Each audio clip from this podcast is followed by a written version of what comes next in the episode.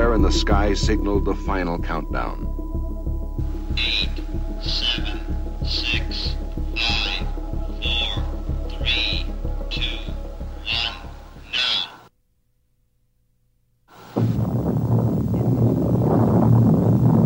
The flash was later calculated to be brighter than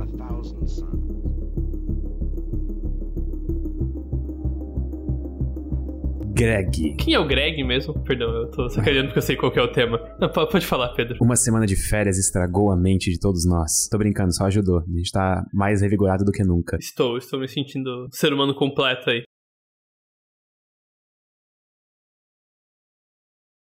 E essas duas semanas de férias me fizeram voltar pra casa nessa segunda e sentar e escrever sobre um tema que tava matutando no meu cérebro fazia muito tempo. Hum. Essas coceirinhas mentais são divertidas, Pedro. É, você lembra de qual tema você estava escrevendo? Definitivamente lembro. Ou será que não? Será que eu fui. Ah, não. Eu entendi a piada agora, ok. O que Greg está piadista hoje. Tá. Greg, o quão fácil hoje em dia você acha que é apagar alguém da história? É, você fala uma pessoa moderna ou uma pessoa que esteve no passado e que a gente sabe que? Moderno, hoje em dia, eu quero deletar a existência de Greg da história. O que que eu, o que que eu preciso fazer? É possível fazer isso? Olha, eu vou considerar ainda que eu sou uma pessoa especialmente fácil de apagar da história. E mesmo assim é virtualmente impossível. Eu acho que a forma mais fácil de fazer isso, que eu consigo ver, seria extinguir a humanidade. Sim, a gente vai chegar nesse ponto. Mas antes, Colapso, colapso mundial aí. eu gostaria de te contar a história de um imperador chamado Jetta. Você conhece a história do Jetta? É, eu, eu vou falar que não. Eu não conheço Só, essa só, Jetta. só um parênteses, é latim e se escreve G-E-T-A, tipo Jetta. E todas as fontes que eu vi, porque faz tempo que eu fiz minhas aulas de latim, então todas as fontes que eu vi de como pronuncia isso falam Jetta. Então eu vou pronunciar assim e se eu estiver errado, alguém me marca no Twitter e avisa. E assim, tem também o fato que ele é um imperador romano, né? Uhum. A gente não tem certeza como os romanos pronunciavam as coisas. Se não tiver meio errado, a menos que algum romano tenha inventado uma máquina do tempo, você tá seguro aí. Perfeito, então eu estou amparado legalmente por essa minha decisão de pronúncia. Aham, então me fale do Jetta, Pedro. Antes de falar do Jetta, eu queria que você olhasse essa imagem, que a gente vai colocar na descrição do Sinapse, se vocês quiserem clicar também, e me diz o que que você vê nessa imagem. Não leia a legenda da imagem, só me diz uh, visualmente o que que, que, que você acha que ela representa. Calma que eu tô, tô abrindo aqui. É, eu tô vendo que parece um, um retrato de família, não fotográfico, mas desenhado, certo? Uhum. Ah, é, não existiam tem máquinas fotográficas nessa época. É, tem dois, duas pessoas que parecem ser adultos, um, um homem de pele escura e barba grisalha, é uma mulher morena de cabelos encaracolados, uma criança ah, de morena também, cabelos encaracolados, e uma criança, que eu acho que é uma criança, uma pessoa menor, que o rosto foi cavucado pra fora da imagem aí, tá tipo um buraco. Onde devia estar o rosto da quarta pessoa da imagem. Exatamente. E nesse buraco deveria estar o rosto do então jovem imperador romano Jetta. Nessa foto a gente vê o pai dele, a mãe dele e o irmão, chamado Caracalla. E os dois, quando o pai dele, chamado Septímio Severo, morreu, os dois foram proclamados imperadores e meio que iam ter um império em conjunto. Eu não sou um historiador, então eu não sei dizer se isso era normal ou não para irmãos, eu não, não sei como que funcionava essa questão de passagem de, de imperadorismo de, pra- entre famílias, sabe? Então, se alguém quiser adicionar nisso, pode mandar pra gente um e-mail, um tweet, eu gostaria muito de saber. Mas o que importa pra história é que o império conjunto do irmão Caracalla e do Jetta falhou miseravelmente. Os dois simplesmente não se entendiam, eles não gostavam um do outro, o que até de certa forma é esperado pra irmãos. Só que o que não era esperado é que os dois tinham, assim, uma desconfiança mortal um no outro. Eles só se reuniam quando a mãe dele estava presente e sempre acompanhados de escolta militar, os dois. Até que um dia, Greg, o irmão Caracalla tentou matar o Jetta numa festa de Saturnália. Se eu não me engano, é 16 de dezembro, como era comemorado naquela época. Era tipo o Aham. Natal romano. É 16 de dezembro em qual calendário? É. Sim. eu, eu- eu imaginei, eu só, eu só fiz sacanagem. o calendário romano, pronto. Calendário romano. Aí não vai ser o Qual- romano, qual- porque certo, o romano só veio depois de, sei lá. Não, é, é que tem uns dois, três calendários romanos, mas eu tô brincando, Pedro, ok. Algum 16 de dezembro em algum referencial. Pode seguir. Perfeito. Tô, tô piadista hoje, como você disse. Então, Greg, como qualquer irmão que acabou de ter, ter sofrido um atentado contra sua própria vida, ele não falou mais com o irmão Caracala. E aí o irmão, muito esperto, marcou uma reunião de reconciliação aonde? No quarto da mãe deles. Ou seja, um terreno neutro e ambos poderiam ir sem guarda-costas. Quando os dois entraram no quarto, Caracalla não pensou duas vezes e assassinou o próprio irmão. Ele matou o Jetta. E numa tentativa de ser ainda mais e mais além do que isso, ele fez uma coisa que hoje em dia nós chamamos de condenação da memória. Ele condenou a memória do irmão dele. Então, em outras palavras, assim, ele meio que condenou que o irmão fosse apagado da história. Na prática, o que isso significa? Bustos retratando o Jetta foram destruídos, moedas retratando ele foram destruídas, mencionar o nome dele dele é, causava pena de morte e basicamente qualquer pessoa que tivesse alguma ligação com ele é, tentou, tipo, ou foi exilada ou foi morta. Inclusive, estima-se que 20 mil homens e mulheres foram exilados ou mortos com base nessa, nessa ordem, digamos. E ainda assim, Greg, no seu ponto de vista, essa condenação da memória do irmão Dita foi, é, assim, foi uma... Teve sucesso ou não teve sucesso? Eu vou dizer que teve um sucesso parcial, porque eu imagino que o tanto de informação acessível, por exemplo, o rosto dele na imagem foi apagado. Só que que a ideia do Jetta não. Inclusive, a história dele fica bem interessante, né? Em contraste com as tentativas de assassinato e apagar ele da, da memória que o Caracalla tomou. Então foi um sucesso parcial, mas eu duvido que tenha sido exatamente o que o Caracalla desejava que acontecesse. Exatamente. É, hoje em dia a gente chama essa prática de damnatio memoriae, que vem do latim literalmente condenação da memória. Só que ninguém chamava desse jeito nas antiguidades, tá? E essa prática não é exclusiva de Roma. Existem é, evidências disso no Egito, existem evidências muito bem documentadas disso na Grécia Antiga, e a primeira de que se tem história aconteceu aconteceu uma cidade suméria, em mais ou menos 3 mil antes da Era Comum. Então é bastante tempo atrás. Então Você parece tem mais que... detalhes que eu adoro os sumérios? Eu, eu assim, eu, eu, preciso ler mais a fundo, mas basicamente tinham duas cidades em guerra e a cidade que, se eu não me engano, ficou vitoriosa, que foi a cidade atacada, ela nunca se referiu ao nome do rei da outra cidade. Se eu não me engano, o nome da cidade era Uma, com dois M's. Deixa eu verificar isso, mas é isso. Era uma cidade uhum. chamada Uma. E em todos os registros daquela época, quando vão se referir ao rei, ou, ou não sei se era rei ou se era comandante, ou enfim, a pessoa de poder de uma, eles só se, se referem como a pessoa de uma, ou o rei de uma. E assim, Aquele só... que não pode ser nomeado do, do é, Harry Potter. Exato, é, é, tipo você sabe quem, sabe? Eu só realmente não fui mais a fundo nessa parte da pesquisa de, de, de uma, então eu não sei dizer se a gente sabe qual era o nome do rei ou se eles com sucesso apagaram o nome dele da história, tá? Então isso eu vou ficar te devendo. Se por acaso algum historiador souber mais sobre isso e quiser elucidar esse fato, também sinta-se convidado a agregar no nosso episódio episódio. Mas, enfim, esse termo damnatio memoriae só foi empregado pela primeira vez na Idade Média, numa tese de um estudante alemão em 1600 e alguma coisa, sabe? Na época que Guaraná tinha rolha ainda. E, e essa história me chamou muita atenção, porque isso, isso realmente é um tema que me faz parar para pensar, sabe? Tipo, não faltam exemplos na história de tentativas de apagar alguém da história. E a gente pode ir para exemplos muito recentes. Por exemplo, em, se eu não me engano, 2015, na Ucrânia, eles, numa tentativa de desestalinização das ex-partes da União das Repúblicas Socialistas Soviéticas, eles removeram menções e estátuas que existiam em parques públicos de Stalin e Lenin. Sim. Então, isso é um exemplo bem recente disso acontecendo. Na própria União Soviética existem vários exemplos de fotos é, divulgadas oficialmente pelo Partido Comunista em que o Stalin cada vez vai tendo menos pessoas ao redor dele, sabe? É. Porque eles vão manipulando é. a foto digitalmente a cada pessoa que, que morre ou é exilada. Então. Isso foi uma coisa que quando eu estudei no ensino médio eu achava muito legal. Não isso de sair apagando gente da história, mas que inventaram a foto, não deu 50 anos, alguém deu um jeito de fazer um Photoshop aí, cara. É, é, é Photoshop raiz ainda, né? O analógico, é, assim. É impressionante. Isso, isso é até uma coisa que eu quero pesquisar por curiosidade pessoal depois, de como que as fotos eram manipuladas no filme ainda, sabe? Tipo, é realmente uma curiosidade pessoal que eu gostaria de sanar no futuro breve. Então, provavelmente depois desse episódio eu vou abrir o Google e pesquisar isso, que eu realmente estou com essa, essa dúvida. Mas o ponto é, Greg, que assim, qualquer tentativa de apagar alguém da história que verdadeiramente tivesse sucesso, a gente não saberia, né?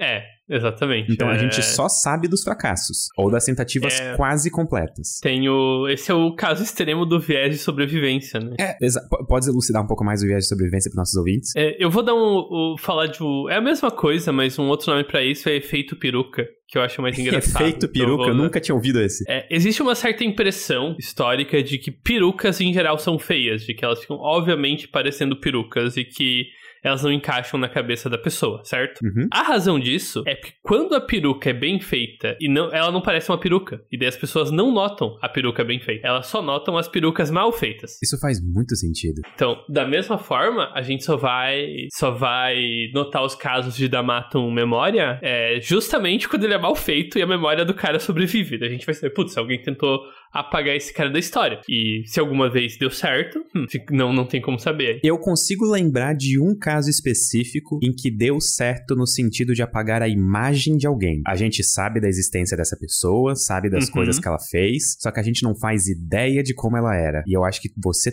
já estudou essa pessoa na faculdade. Sim, o Hook, Hook da física, Quer- Robert Hook. Quer contar a história? É, deixa eu ver se eu. Eu só quero ver se eu acho alguma mini referência. É, tá. O, ele era um físico e durante o século XVII, certo? Uhum. E ele era contemporâneo de um outro físico, assim, meio importante, um tal de Isaac Newton. E os dois tinham. Eu, não sei se os dois tinham uma rivalidade ou se o Newton era um pé no saco com todo mundo, tá? O Newton, aparentemente, historicamente, não é uma pessoa muito agradável de se conviver. É, eu sou mais a segunda opção, talvez. É, dito isso, o Newton não gostava do Hulk. E, bem, é, o Hulk, se não me engano, ele achava que o Hulk tinha copiado ele, ou vice-versa, ou o Hulk que acusou o Newton de plágio. Rolou, rolou troca de farpas. Sim, o Hulk acusou Newton de plágio pela, É. pela força. aquela F igual a menos KX. Ele É, achou parecido demais com F igual a MA. De toda forma, é, a, a moral da história aqui é que, assim, primeiro, o, o Hulk foi infeliz de escolher como rival o Newton. Imagino que na época que ele puxou briga com o Newton, ele não sabia que o Newton ia se tornar não só um físico, o físico mais famoso da história, mas uma pessoa extremamente influente politicamente falando, certo? Uhum. Eventualmente, o Newton assumiu um cargo importante da, da sociedade, da Royal Society da Inglaterra, e lá tinha as pinturas dos ex-presidentes e membros, e tinha a única pintura feita do Hulk. E como presidente, o Newton foi lá e tacou a pintura do Hulk na fogueira, destruindo o rosto. Só lembrando que naquela época pinturas não eram fáceis, não é que nem a gente tira É. selfie hoje em dia e salva pra sempre. Exatamente. Dito isso, existe ainda uma imagem de que se especula que talvez seja Hu- que Hulk tinha sido o modelo. Não foi uma pintura feita dele pra ser ele necessariamente. Mas ele talvez tenha posado pra um pintor. E daí essa pintura sobreviveu. Só que é especulado, a gente não, não tem certeza. Eu mandei a imagem, inclusive. É exatamente como eu imaginava ele na cabeça, por incrível que pareça. É, Talvez eu já vi essa é. foto em algum outro momento e tá impregnando minha memória. É, talvez. Enfim.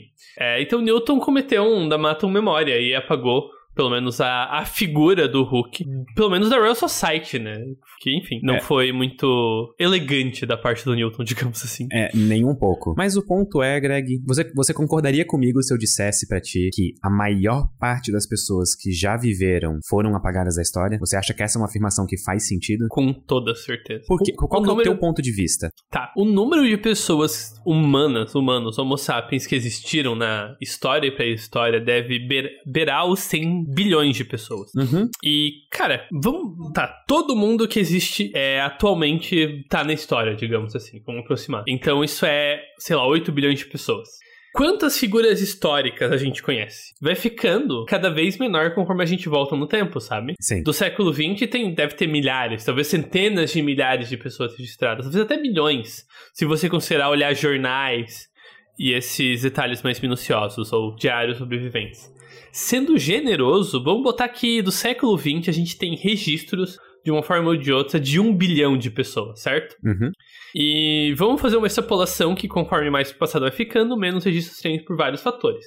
E quando chegar no ponto antes da popularização da escrita, lá pelo século XVII, XVI, isso cai drasticamente. Antes, é, quando a gente volta pra antes da. da esqueci o nome, mas da, da prensa de, de texto. De lá. Gutenberg? É. Então, assim, com muita. Isso é da prensa de Gutenberg, boa. Com muita sorte, a gente tem registro de umas 10 bilhões de pessoas. Então, com muita sorte, 90% das pessoas que já existiram no mundo tem pelo menos algum tipo de relato sobre elas. É, É assim até... que eu estou pensando. Eu acho que a minha visão compartilha muito da tua. Porque justamente a coisa que faz a gente lembrar. Assim, é, existe aquela frase famosa de que você existe enquanto continuar alguém sabendo que você existiu, sabe? Alguém continuar lembrando de você na memória de alguém. E isso estende. O, o que estende um pouco esse prazo de existência é ter registros escritos, históricos, ou algum tipo de registro documentado sobre a existência de alguém. E para 95% dos humanos que já viveram no planeta, eles não tinham esses registros. Quanto mais para trás na história a gente for, realmente,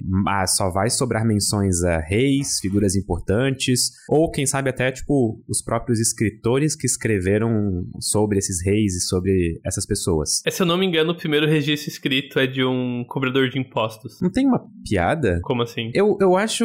Eu preciso me dar uma pausa de 30 segundos. Tá. Essa pausa de 30 segundos é oferecida pelo Synapse Podcast, onde eu estou fingindo que a gente tem algum comercial pra fazer, mas não tem.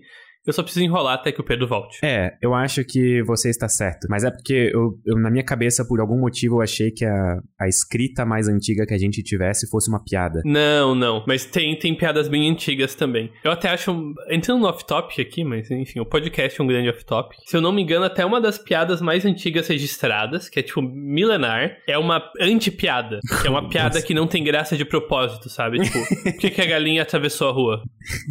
Por quê, Gra? Pra chegar do outro lado? eu sou muito É, bom e- por rir disso. É, é tipo a versão suméria dessa piada. Então, pra essa piada existir, precisa existir o conceito de humor e piada já bem estabelecido na cultura popular, justamente pra uma piada que não é uma piada de verdade ser a piada, sabe? Uhum. Então, quer dizer que humor é muito, muito antigo. Humor provavelmente é mais escrito que a antiga. Que mais, mais antigo que a escrita. Nossa, eu troquei muito bonito as duas. Eu estou embaralhado. Enfim. Eu pagaria muito caro pra entrar numa máquina do tempo e ouvir Homens das Cavernas contando piadas. Pois é. é. Eu, eu, eu- Se- Seria uma experiência interessante. As origens pré-históricas do stand-up. Mas enfim, a maior parte das pessoas que já viveram realmente não vão ter registros históricos contados sobre ela. Só que isso muda no mundo de hoje. Hum, Você hum. sabia, Greg, que nos últimos. Na verdade, isso é um dado de 2013, tá? Então eu preciso deixar claro que. Imagine que a gente tá em 2013, mas nos últimos dois anos, se a gente tivesse em 2013, a gente gerou 90% dos dados que já foram gerados na história como um todo. Deixa eu re- refalar isso pra, pra ser um pouco mais contemporâneo. Mais de 90% dos dados já gerados na história foram gerados por pessoas que estão vivas hoje.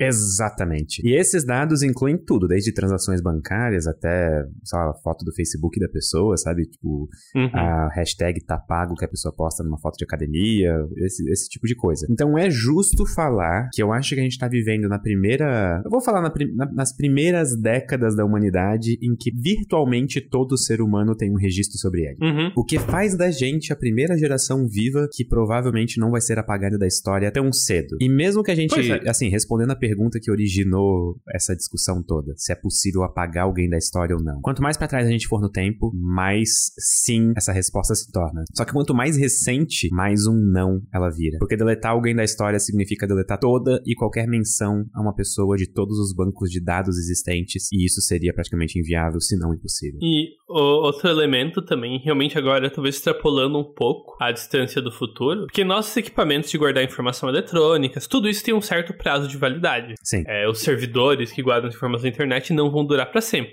Só que é bem provável que eles vão ser reformados. E desde que ser humano é ser humano, existem grupos de indivíduos que fazem um esforço danado para preservar a informação através das gerações de uma forma ou de outra. Sim. E é bem. E esse esforço já tá acontecendo na internet, né? Existem sites como The Internet Archive, que arquivam sites que não são mais usados e estão no risco de simplesmente sumirem, certo?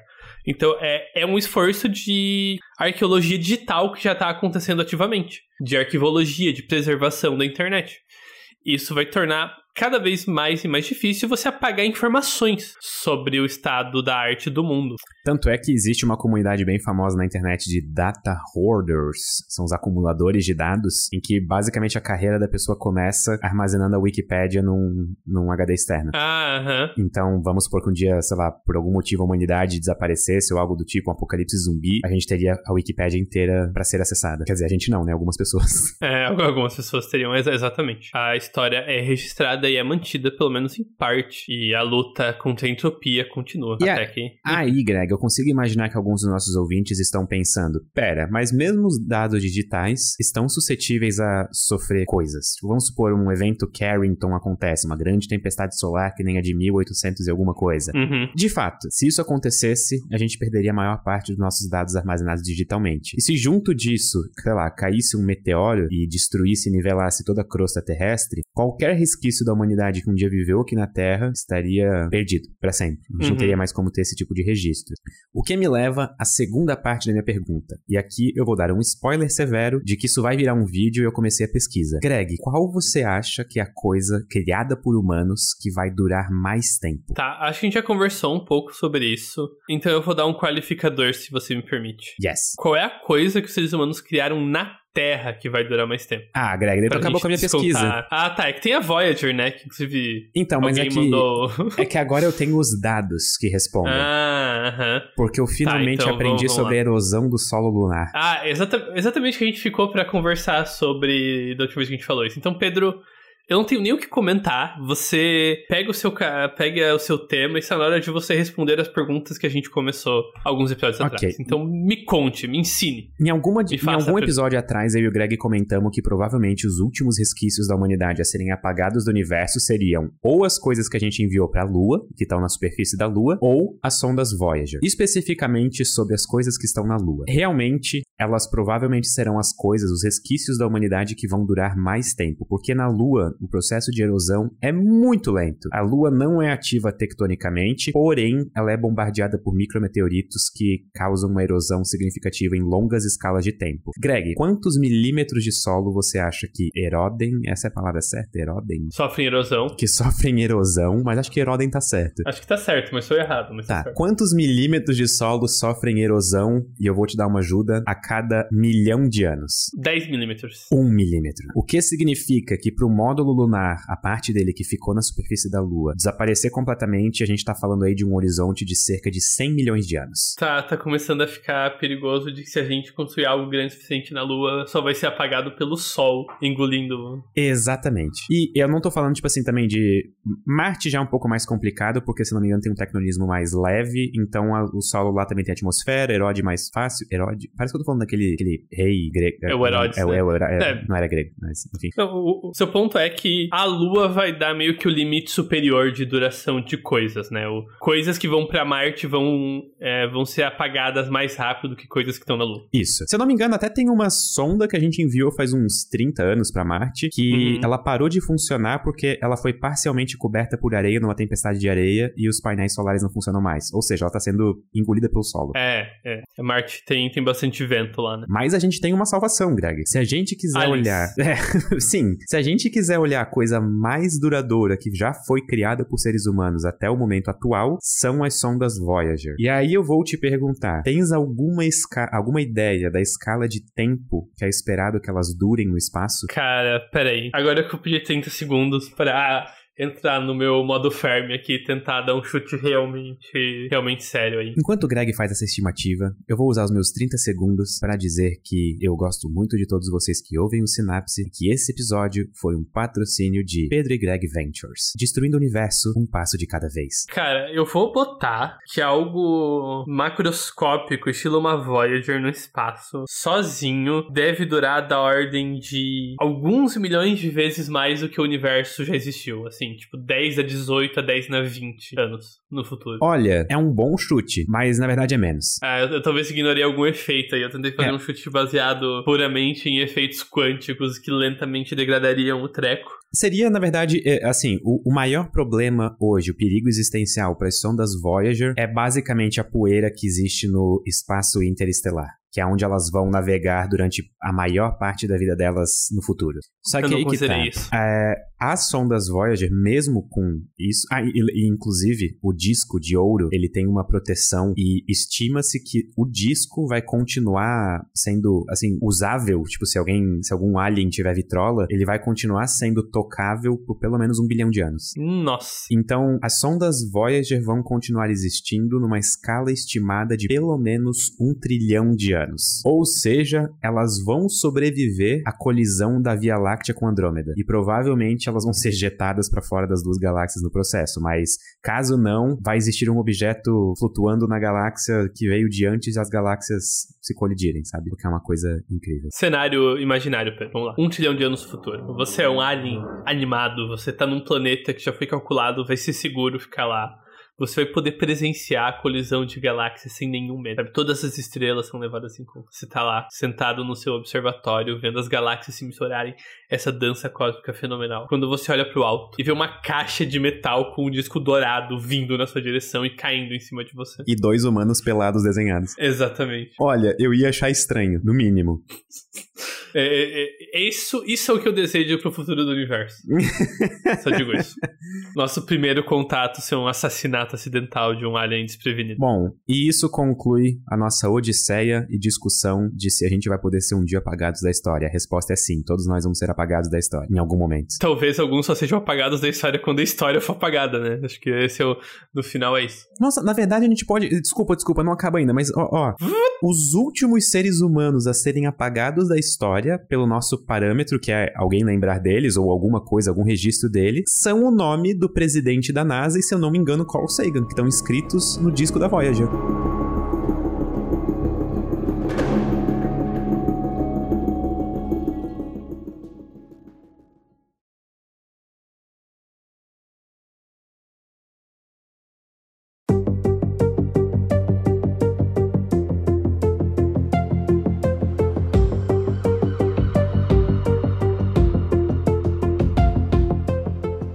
Próxima sessão eu preciso fazer um aviso de spoilers, Pedro. Você concorda? Papam, spoilers ahead. É, eu não. É, essa sessão do podcast talvez contenha spoilers para o filme Oppenheimer e possivelmente para o filme da Barbie. Eu não faço promessas. É. É, Se vocês não assistiram um dos dois filmes, por favor, pulem essa parte, sei lá. A gente é. não pode ou, garantir. ou escutem, sabe? Tem gente que não se importa com spoilers, eu inclusive. Uh, mas eu e o Pedro, a gente foi assistir Oppenheimer e também assistimos Barbie. Talvez a gente fale dos filmes, principalmente do Oppenheimer, né, que tá conectado com provavelmente o maior esforço que eu fiz esse ano foi em torno do filme do Oppenheimer. Então, vamos, vamos ser os críticos de cinema que nós não somos, Pedro. O que, que você achou do filme? Como que, como que foi a experiência de assistir o Oppenheimer? Ah, A gente não assistiu em IMAX, tá? Mas a gente viu numa tela grande, com som bom. Enfim. Primeira coisa que eu queria dizer é que a nossa diferen a diferença entre nós e os críticos de cinema que, que a gente vê no Twitter é que a gente assistiu o filme, né? Então, vamos, vamos lá, a gente já começa por aqui. Não, eu, não, eu, eu tô pensando em um pessoal que realmente produz conteúdo sobre cinema profissionalmente, né? Ah, tá. Ok, essas pessoas Eu também tô- assistiram o filme. É, o meu parâmetro de crítica de cinema aqui é a Isabela Boscov, tá?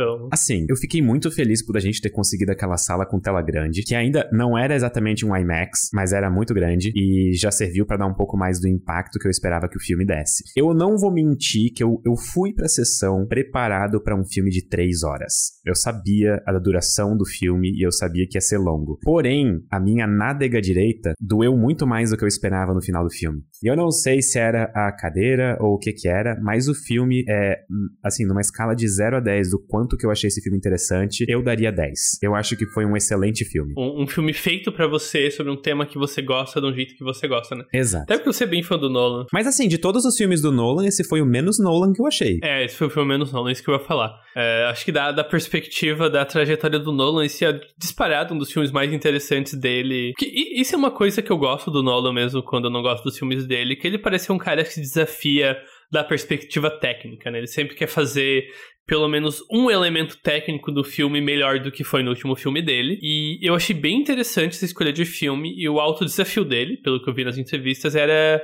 que ele queria adicionar intimidade jei- no jeito que ele filma. Ele queria conseguir justamente pegar bem mais esse lado humano e lado pessoal, que nem sempre é algo que tem nos filmes dele, né? Essas mais sutilezas, assim. Isso, então... é, isso é uma coisa muito difícil de ser feita em IMAX em geral. Uhum. Justamente por causa do tamanho do filme, do desfoque que fica, do campo de visão. Assim, tinha momentos no filme em que era um pouco agoniante, porque parecia que a gente ia poder, sei lá, lamber a bochecha do Oppenheimer, assim, sabe? Uhum. E isso foi uma escolha é, de direção de arte que eu achei muito interessante. Porque, como o filme é uma obra biográfica, e ele não é um filme sobre a bomba atômica, e sim sobre Oppenheimer, faz sentido tentar colocar a gente nesse grau de intimidade, fazer a gente se sentir uma parte ali da história, como se a gente estivesse na mesma sala que todos eles estão, né? Então, Uhum. isso me deixou bastante empolgado. Outro elemento do filme que eu achei bem diferente do que eu tava esperando é, são duas partes, mas elas meio que se conectam. Foi tanto o uso de uma montagem não linear. O filme às vezes fica saltando no tempo e ele é concentrado muito menos em o que aconteceu cronologicamente e muito mais sobre temas. Em geral, as conversas sobre os mesmos temas estão acumuladas e são apresentadas uma depois das outras, às vezes fazendo salto de décadas e às vezes rebominando e entrelaçando os diferentes momentos da história como se fossem paralelos, sabe? Uhum. E outro elemento que eu achei interessante que foi o uso de surrealismo. Ele é um filme que ele não não teve medo de filmar metáforas de forma como se elas estivessem acontecendo durante o filme, sabe? Por exemplo, quando Oppenheimer tá pensando em mecânica quântica, a gente vê visuais surreais do que, que a mente dele pode estar montando e lentamente o filme vai explicando e revelando o que, que esses visuais representam. Certos momentos são interrompidos por coisas que não fazem sentido e só se revelam no final. E tem várias coisas. É de novo, um filme histórico sobre algo científico, com bastantes elementos surreais. E eu achei, eu achei isso bem legal. Eu queria saber o que você achou desse, dessa escolha do Nolan. Eu gostei bastante. É, eu acho que também ajuda a criar essa intimidade, porque parece que tá colocando a gente na coisa mais íntima que existe de um personagem, que é ou de uma pessoa, que é os pensamentos dela. Eu acho que o filme na primeira, no primeiro ter, eu, eu dividiria o filme em três terços, sabe? Que eu acho que tem histórias separadas, embora como tu dissesse, ele vai e volta no tempo. Mas o primeiro terço do filme eu achei que fez um excelente trabalho em mostrar o quão bizarra era a mecânica quântica e como tava tudo sendo feito meio que na força do grito, assim. Tava tipo, sabe, bem todo mundo. Eu, eu tenho uma expressão brasileira que eu gostaria de falar que envolve gritos e dedos, mas eu não posso falar essa expressão agora. Mas era meio que essa sensação que eu tinha, sabe? E eu acho que representaram isso muito bem. E eu não sei se tu percebesse também que um elemento que cria tensão no filme é que eles estão na Europa por uma boa parte do começo do filme. E a guerra tá chegando no horizonte. E em diversos momentos isso vai ficando mais claro. Isso vai ficando mais assim: hum, eles invadiram tal lugar. Hum, eles conseguiram fazer tal coisa. Hum.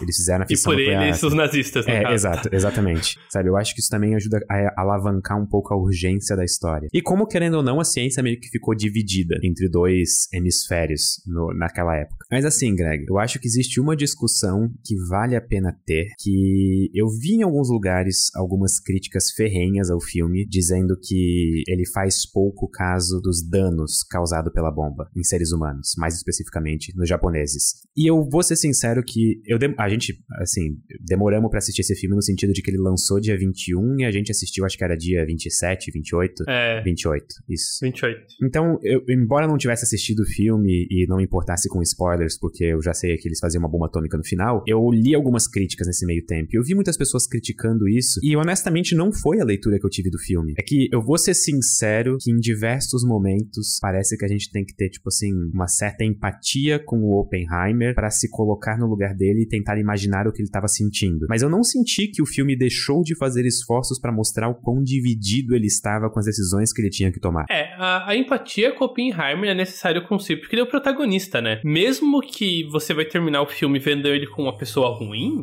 e que não é algo que é contraditório com o que o filme propõe, com uma pessoa que fez escolhas ruins, fez escolhas erradas, que devia ter feito coisas diferentes, e o filme não descarta isso, não joga isso como uma interpretação errada, você vai ter que pelo menos se engajar com o personagem dele pra ver o filme, não? O filme é todo em torno dele. E até, e até dessa forma que o filme acaba explorando o uso das bombas nucleares no Japão. O que o filme explora não é a consequência para os japoneses, para o Japão, até porque a câmera nunca sai de perto do Oppenheimer e desse um outro personagem que é especialmente importante por causa da relação dele com Oppenheimer. O jeito que o filme explora isso, que inclusive foi a cena que eu mais gostei do filme, é como que o uso prático de bombas nucleares afetou Oppenheimer, que de novo é a proposta do filme aí. Eu acho que essa é uma crítica meio que se recusa a se engajar com o filme como o filme pede que seja engajado, sabe? Esse é o filme do Oppenheimer, não é um filme da bomba atômica e suas consequências. Exatamente. A cena, inclusive, em que eles exploram, por mais que seja uma cena relativamente curta, para mim ela é uma cena muito bem feita, muito bem pensada. Ela é a cena mais legal do filme e ela é uma cena que, por mais que ela não apareça de novo claramente, ela sutilmente aparece em vários pedaços do filme. Ela é um tema do filme, eu diria. E até assim, eu acho muito fácil olhar em retrospecto um episódio histórico, que era uma guerra mundial, e tomar decisões frias e embasadas em, hum, ok, o que vai causar menos dano à humanidade. Uhum. Só que eu acho importante lembrar que os físicos que participaram do projeto Manhattan, eles não eram as pessoas que tinham o poder de decisão de se a bomba ia ser usada ou não, ou onde ela ia ser usada. Isso ficou em cargo dos militares. É, e até a razão por que eles foram os militares americanos montar a bomba não era para jogar no Japão. É porque quando o projeto Manhattan começou, os inimigos eram nazistas. E boa parte da galera que puxou pra bomba começar a ser desenvolvida eram judeus fugidos da Alemanha nazista, que estavam vendo o Holocausto começar a se montar na frente dos olhos deles. Tanto que pessoas que passaram a vida sendo abertamente pacifistas, como o próprio Albert Einstein, o Leo Szilard e um monte de outras pessoas que eram tinham uma política bem pacifista pessoalmente, foram a favor de criar uma bomba atômica durante a Segunda Guerra Mundial, porque a ameaça de uma bomba nazista era sim séria para essas pessoas. E então acho que é preciso tomar cuidado justamente para não fazer esse exercício de anacronismo de tentar pensar nas decisões que foram tomadas na Segunda Guerra através do estado atual do mundo. Precisamente. E assim, essa foi a maior crítica que eu vi ao filme como um todo, sabe? Foi a, o, assim, eu literalmente vi isso sendo escrito em alguns lugares, tipo, ah, não ouvir o lado japonês da história. Mas novamente, sabe? Isso era um filme sobre o Oppenheimer, não é um filme sobre a bomba atômica. Tanto é que o grande clímax do, do filme não é a explosão do, do, do, teste Trinity. Assim, ele é uma parte interessante no filme, a maneira como eles retrataram isso, até de uma maneira meio acurada cientificamente, no sentido de que a bomba explode não tem som, até o som chegar na. Sabe, isso me chamou muito a atenção, uhum. essa escolha de edição. Ah, sim, sim, isso é bem legal mesmo. Então, o filme não é sobre a bomba, e sim sobre a pessoa que comandou o projeto de fazer a bomba e os demônios pessoais que ela teve que conviver até o resto da vida. Uh, inclusive, fica aqui uma recomendação cinematográfica, então, para quem quer ouvir dos dois lados. Tem uma, um par de filmes do Clint Eastwood, que é basicamente o mesmo filme, o um filme sobre a mesma coisa, a mesma batalha, só que da perspectiva dos dois lados, que é o o Cartas de Yojima e Conquista da Honra. Nossa, esses dois filmes são muito bons. É, eles são perspectivas opostas aí do, do mesmo conflito. Eu acho que eu também não posso deixar de recomendar o filme Túmulo dos Vagalumes. Eu, eu não vou comentar para não começar a chorar. É. E eu também vou recomendar o Barbie, achei um filme divertido chorei de rir, achei bem engraçado. É, eu, meu único comentário acerca do filme Barbie é patriarcado e cavalos. Meu Deus, o. Sabe, eu, eu bato palmas ainda até hoje pro Ryan Gosling e pra Margot Robbie. A atuação dos dois foi fenomenal. Especialmente o. A, a, as partes musicais com o Ryan Gosling eu, eu achei maravilhoso. Eu acho só que algumas pessoas foram assistir esse filme levando ele a sério demais. E aí elas não ah. gostaram do que viram, sabe? E aí. Cara, eu... eu Assim, isso, isso, diz muito sobre a pessoa que tá indo assistir o filme e não sobre o filme em si. É, eu entendo você levar um filme arbitrário. Eu adoro, inclusive, esse tipo de conteúdo, levar um filme qualquer com um pedaço de arte sério, porque ainda é, ainda é arte, ainda é uma produção grande. Só que se você vai fazer isso, você tem que ser bom em analisar arte. Isso é uma disciplina inteira. E a maior parte das pessoas levando esse filme muito a sério na internet não me parece exatamente saber do que estão falando quando falam aí de semiótica. Então é, é isso. Assistam Barbie e assistam Oppenheimer, nessa ordem. E um bônus, se vocês conseguirem uma sala para ver Barbie no lado de uma sala que passa Oppenheimer ao mesmo tempo, vocês vão ouvir a bomba atômica explodindo no mesmo momento em que eles estão dominando a Kenlândia de volta. Uh, no fim, as coisas estão se alinham, deu tudo certo. Exatamente. Só, só conectando os temas, Pedro, como a gente fazia antigamente. Hum. Talvez o Oppenheimer tinha criado a arma que vai apagar ele da história. Uau, eu não tinha parado para pensar nisso. É, somos dramáticos, gente. Muito obrigado. E até a próxima.